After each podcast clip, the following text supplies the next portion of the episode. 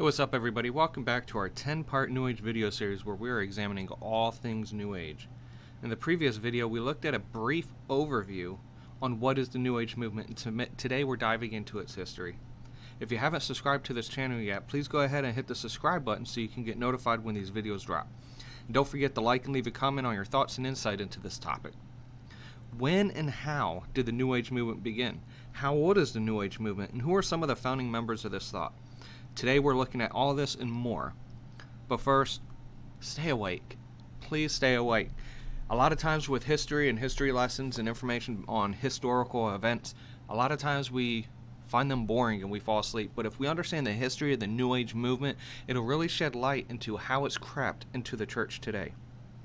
Future videos, we're going to be looking at what are the beliefs held within this movement, what exactly is the age of Aquarius, who are the main advocates for this belief inside and outside the church, and what does God even have to say about this? So, jumping right into it, how old is the New Age movement? See, many people actually believe this view is a fairly recent thought that was made famous by Oprah Winfrey as far back as 2008, if not farther. However, that would actually be an incorrect view because we could trace this philosophy behind the New Age almost 200 years earlier, if not farther. One of the earliest is actually a man by the name of Emanuel Swedenborg, who lived in the 18th century.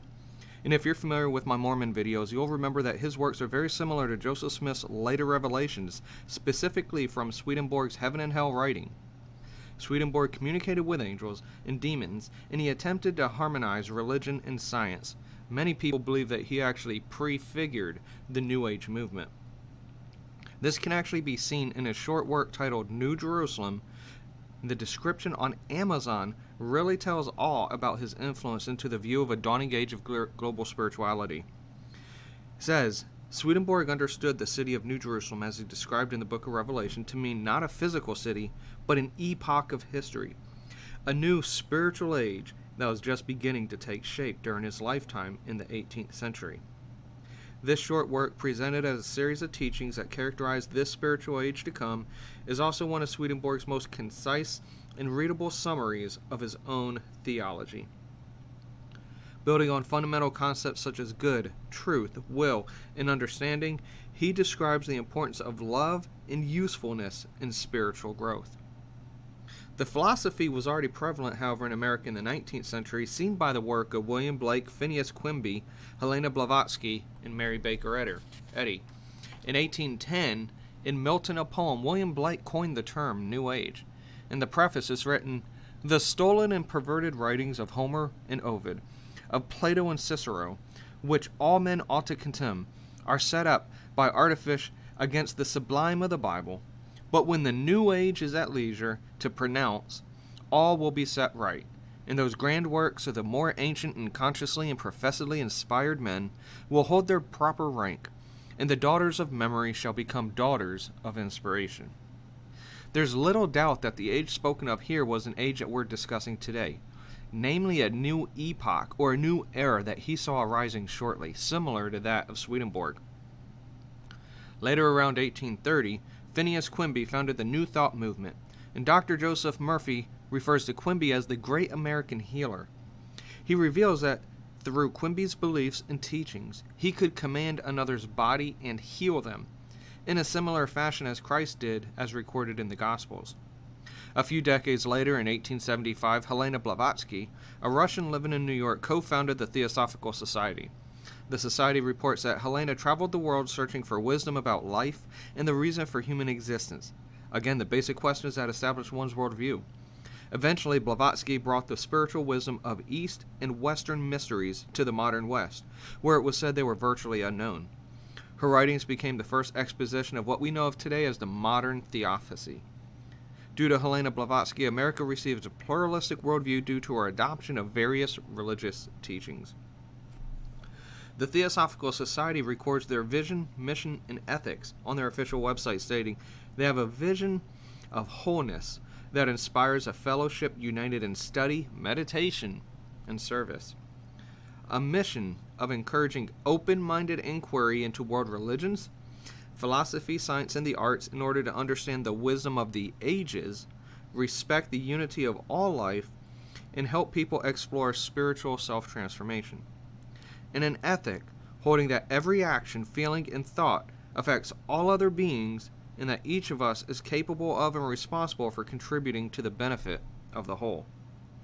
Key things mentioned in here are the fact of meditation, open minded inquiry into world religions, the wisdom of the ages, spiritual self transformation, and the benefiting of the whole of humanity through our actions and our feelings and our thoughts. These are all teachings that are still found in the New Age movement today. A few years later, Mary Baker Eddy began what's known as the Church of Christian Science in 1879. While recovering from a life threatening accident after reading the Bible, she believed her healing was based upon the laws found within Scripture, and that these laws could be applied to anyone. Espousing that healing isn't miraculous, but simply understanding God's love and power.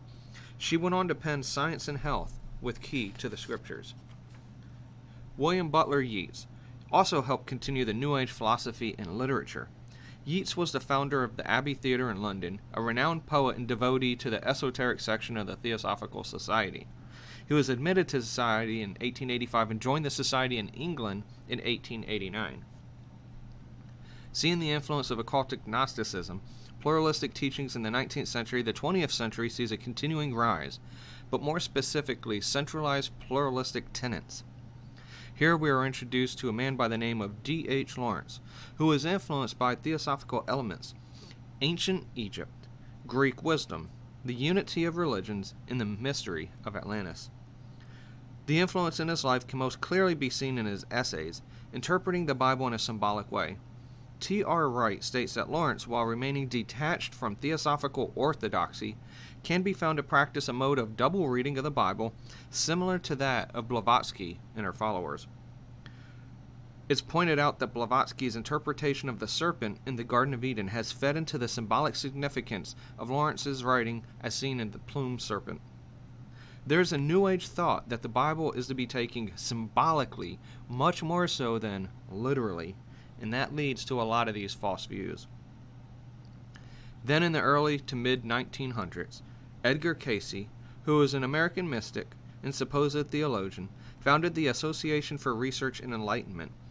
Edgar was considered a pivotal influence on the later to be known as the New Age movement. In his childhood, Cayce believed he was communicating with his deceased grandfather and often played with imaginary friends who he believed were to be spirits. This fascination led into his occultic practice in the performing of psychic readings for over 40 years. The majority of his written works were focused on holistic health and illnesses, and many claimed physical healings during these readings. He taught on channeling and mediumship, which is allowing a spirit to speak and act through one's body. Cayce, like many other New Age spiritists, took the Bible symbolically, and most specifically the fault in Genesis and the apocalyptic writings of John in the book of Revelation. Cayce reported that while he journeyed in the spiritual realm, he was able to uncover the spiritual meaning and symbolic meaning in the book of Revelation, and found to be of importance to awaken our superconscious mind to allow one to be at one with God. This superconscious mind is the same thing as the Christ consciousness in other terms found within Eastern mysticism. There's no doubt that Edgar Cayce was very influential in the New Age as we see today. However, what we're most familiar with is a New Age movement in the modern days, and this movement can be traced to around the 60s. The hippie counterculture movement of the 1960s and 70s, through its use of psychedelic drugs, became heavily involved with New Age spiritual thought. The tone of religious and spiritual exper- experimentation of the times contributed heavily to people's openness to trying new approaches to God and spirituality. It was not uncommon for hippies to take whatever part of religion it felt offered truth and combine it with others to create a spiritual smorgasbord. The New Age movement gained the most momentum in the 1980s with the inaugural Harmonic Convergence, which was held in 1987. New Age spirituality began to skyrocket in its followings. The first convergence occurred August 16th and 17th in 1987 and was the first synchronized global peace meditation in human history. This was not a centralized event, but rather tens of thousands, if not millions, of people gathered around sacred sites on Earth such as Stonehenge, Machu Picchu, and others for a coordinated moment of meditation and prayer. When Jose Arguelles, the brainchild of this event, was asked why he believed a new age was dawning, he replied, This belief comes from a study of the Mayan calendar, which I discovered actually describes the passage of Earth in our solar system through a beam 5,125 years in diameter. We entered this beam in 3113 BC and leave the beam in 2012 AD. August 16th and 17th of 1987 marks the point in the beam when there is a break in the wave harmonic that this beam re- represents. The day also corresponds to prophecies concerning the return of the god hero Kukulkan, as well as various other intertribal prophecies calling for 144,000 awakened sun dancers to dance the new age into beginning. Jose was also asked if this was a new religion. To this, he said, Yes, in a way, it is a new religion, the religion of the earth. A religion that encompasses all religions and beliefs by shadowing our oneness with the earth in all of life. A religion galactically attuned to the new frequencies so that the timeless values of service and compassion for the higher good will be reestablished in the hearts of humankind once again. The harmonic convergence still continues to this day with the goal of global meditation to invite peaceful extraterrestrials to show themselves. These followers state that there were hundreds of sightings and that they aspire to collectively raise consciousness, uplift humanity into a higher resonance beyond world peace to universal peace. So we can see this New Age view, though has evolved and is very broad, that houses many views and beliefs, has been around for hundreds of years.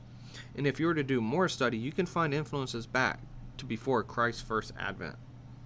Some of the major catalysts to the New Age that we're seeing today, such as relativistic truths, channelings, psychics, meditation, symbolic interpretation of the Bible, and other pluralistic practices, can be attributed to Swedenborg, Blavatsky, and Cayce. Much more can be said and revealed, but this should suffice for now to gain a brief understanding of the formation and the rise and the evolution of the New Age thought. So, in the next video, we're going to be looking at the major common beliefs that are held within the New Age movement. So, be sure to subscribe to this channel and be notified when that video drops. So, until next time, thanks for watching and God bless.